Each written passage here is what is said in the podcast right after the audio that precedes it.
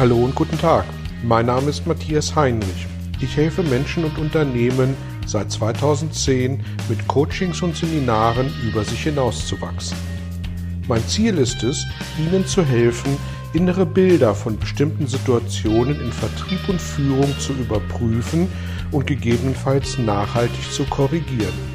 Kurze Impulse wie der folgende lassen neue Ideen und Inspirationen in Ihr Tagesgeschäft einfließen. Hallo und herzlich willkommen zu diesem neuen Belgian-Impuls. In diesem zugegebenermaßen etwas längeren Impuls möchte ich einige organisatorische Aspekte auflisten, die für den Erfolg einer Präsentation wichtig sind. Ich muss mit meiner Präsentation die Menschen für die Veränderung begeistern und zum Ziel führen. Ich habe unterschiedliche Motive, unterschiedliche Situationen und unterschiedliche Ausgangslagen auf der Seite meiner Zuhörenden bzw. Zuschauenden. Und all das gilt es einzufangen und abzudecken.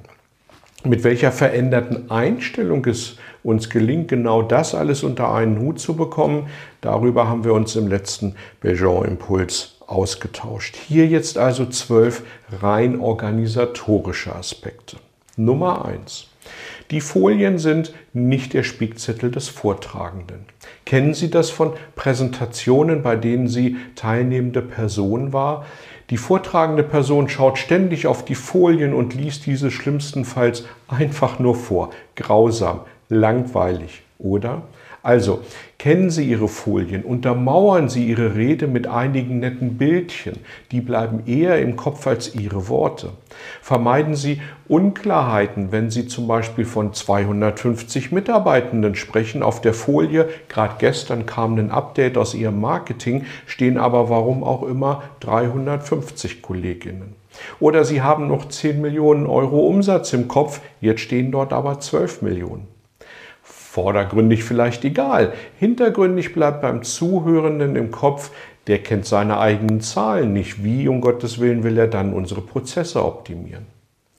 Nummer zwei: Zu viel Animation vermeiden. Lassen Sie bitte nicht jeden Buchstaben einfliegen, nur weil PowerPoint das so schön kann. Animationen machen nur dann Sinn, wenn Prozessabläufe damit verdeutlicht werden sollen. Ich würde noch nicht einmal eine Liste von Punkten nacheinander einblenden, weil ich mich als Zuhörer dann immer fragen würde, was kommt als nächstes und warum soll der Vortragende darüber entscheiden, was ich wann lesen darf. Ich lege die komplette Folie auf und weiß, dass die erstmal von allen Zuschauern überflogen wird.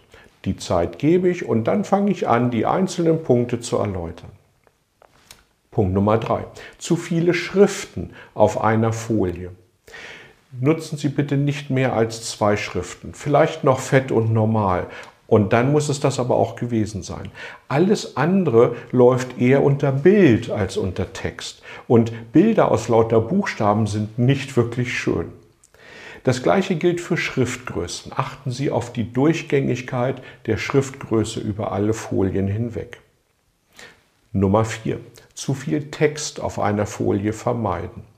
Nun, da gehen die Ansichten durchaus auseinander, was mit zu viel Text gemeint ist. Der für mich wichtige Punkt an der Stelle ist, dass die am weitesten wegsitzende Person noch klar und ohne Zuhilfenahme optischer Hilfsmittel, also Vergrößerungsgläser im weitesten Sinne, Brille, Fernglas, ähm, oder durch die Vergrößerung des Handys den Inhalt noch deutlich lesen können muss. Punkt Nummer 5. Über das reden, was wir können und erzeugen möchten. Was meine ich damit? Reden und schreiben Sie nicht, was Sie nicht können. Unser Gehirn kennt das Wörtchen nicht nicht. Es filtert diese Kleinigkeit heraus und behält damit genau das Gegenteil von dem, was wir erreichen wollen, in Erinnerung. Formulieren Sie also immer positiv. Beispiel. Schlechtes Beispiel. Wenn Sie sich für uns entscheiden, haben Sie keine hohen Kosten mehr, keine Beschwerden und keine Reibung. Das Ganze in guter Formulierung. Mit einer Entscheidung für uns reduzieren Sie Ihren Aufwand, das Beschwerdevolumen und die Reibung entlang Ihrer Prozesse. Punkt Nummer 6. Sprechen Sie möglichst viele, möglichst alle Sinne an. Und ich hatte im letzten Impuls dazu schon ein erstes Beispiel gegeben. Bilder kann das Gehirn besser abspeichern als Worte.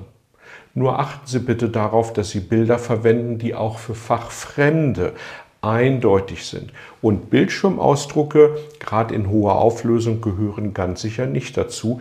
Die verwirren eher. Noch besser ist es, eben auch Tasten, Riechen, Schmecken zwecks nachhaltiger Erinnerung anzusprechen. Vielleicht also mal mit Legosteinen was bauen lassen und zur Belohnung Schokolade verteilen. Nummer 7. Verwenden Sie die KRV-Sprache. Was bitte ist die KRV-Sprache? Reden Sie immer so, dass Kinder, Rentner und Vorstände Sie verstehen. Wenn meine Mama versteht, was ich mache, dann ist das die richtige Sprache. Lassen Sie also Fachbegriffe weitestgehend weg und gerade das Denglische, das Deutsch-Englische verwirrt eher nur, ebenso wie Abkürzungen. Übrigens, was fällt Ihnen spontan ein, wenn ich Bach sage? B-A-C-H. Was springt Sie an? Der Komponist? Der Wald im Sinne von Urlaub, Fisch, Natur, Erholung? Der Komiker Dirk Bach? Bachblüten aus der Homöopathie. Ein Freund von mir, leidenschaftlicher Autofahrer, war neulich in den Alpenpässen unterwegs. Er kam aufgrund zu hoher Geschwindigkeit von der Straße ab und landete mit seinem Auto kopfüber in einem Bach. Er konnte sich befreien und hatte zum Glück außer ein paar blauen Flecken und Prellungen keine ernsthaften Verletzungen. Können Sie sich aber vorstellen, dass er eine ganz andere Assoziation hat als die gerade vorgenannten? Wir assoziieren immer aufgrund unserer Erfahrung und wir können nicht wissen, welche Bilder wir mit den Worten in den Köpfen aufgrund der Erfahrung bei unserem Gegenüber erzeugen. Und umso wichtiger ist es, dass wir versuchen, möglichst gleiche Bilder, zum Beispiel durch Nachfragen oder Abstimmung zu erzeugen. Und dieses in der Tat einfache Beispiel macht deutlich, wie schwer das sein kann. Wie schwer ist es dann noch, wenn wir uns das auch noch mit Fachbegriffen spicken? Punkt Nummer 8. Lichttechnik im Raum. Achten Sie gerade bei größeren Präsentationen darauf, dass alle Anwesenden von allen Plätzen aus gut sehen können und organisieren Sie zur Not jemanden, der sich um die Lichttechnik kümmert.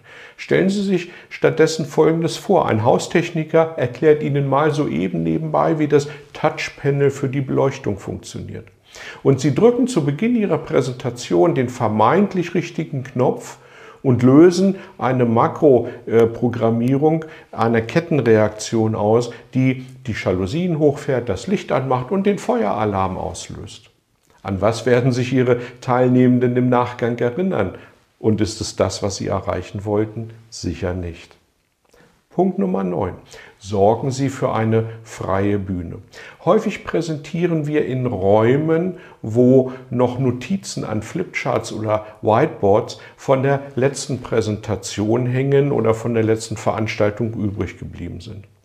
Und jetzt stellen Sie sich mal bitte vor, Sie wollen eine Prozessoptimierung für 500.000 Euro verkaufen und auf dem Flipchart aus der letzten Veranstaltung ist gerade noch hergeleitet, wie 250 aktuelle Mitarbeiter das Unternehmen verlassen sollen. Während Sie also für Ihr Budget kämpfen, schauen die Anwesenden die ganze Zeit auf dieses Thema. Womit werden die sich beschäftigen? Fragen Sie also, ob Sie alte Notizen entfernen oder zumindest abdecken können, um von möglicherweise negativen Themen unbelastet zu sein. Punkt Nummer 10. Vorsicht beim Wechsel der Hardware. Früher war das alles so schön einfach. Beamer an, VGA, 800 mal 600 Punkte und alles war gut. Heute haben wir verschiedene Auflösungen und insbesondere verschiedene Anschlüsse. Auch HDMI hat sich noch nicht eindeutig durchgesetzt. Achten Sie also darauf, dass die Dinge zusammenpassen, wenn Sie fremde Hardware nutzen. Und noch schlimmer wird es, wenn Sie spezielle Schriftfonds in Ihrer Präsentation haben und den Rechner wechseln, sodass der Fond auf dem Zielrechner, den Sie nun benutzen, nicht installiert ist. Es zerschießt Ihnen garantiert alle Formatierungen und Ihre Präsentation erzielt mit Sicherheit eine andere Wirkung, als Sie es beabsichtigt haben. Punkt Nummer 11. Schalten Sie das Internet in Ihrem Präsentationsdevice ab. Sie präsentieren und von unten rechts kommt kurz eine E-Mail rein mit dem Text, Schatz, wann kommst du heute nach Hause? Ich freue mich auf dich und warte schon.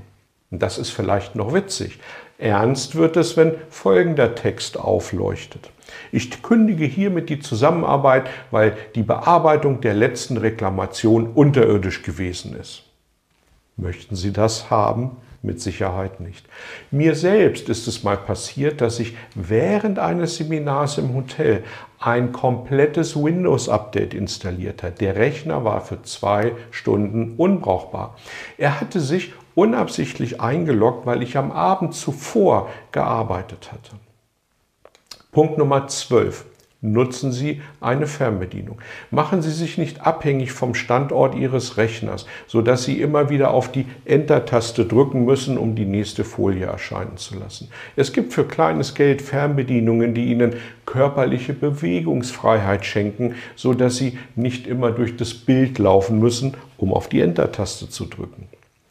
Vorsicht aber mit dem Laserpointer. Wenn Sie ähm, einen Bildschirm zur Wiedergabe haben, wird der Pointer auf, dieser, auf diesem Bildschirm nicht angezeigt. Der wird einfach von den Pixeln verschluckt. Soweit ein paar organisatorische Punkte für eine wirkungsvolle und nachhaltige Präsentation. Es gibt zahlreiche weitere Fallstricke. Viele davon werden Sie kennen und dafür führe ich sie nicht explizit hier auf. Soweit ein paar Gedanken, die helfen können, eine organisatorisch wirkungsvolle und nachhaltige Präsentation abzuliefern. Ich wünsche Ihnen viel Erfolg bei der Umsetzung und freue mich, wenn Sie Ihre Erfahrungen dazu mit mir teilen. Vielen Dank, bis zum nächsten Mal und tschüss. Vielen Dank für Ihr Interesse an meiner Arbeit und an meiner Vorgehensweise. Gern werde ich auch ganz konkret für Sie tätig und helfe Ihnen, über sich hinauszuwachsen. Sprechen Sie mich an. Ich freue mich auf Sie und die Zusammenarbeit im Coaching oder Seminar.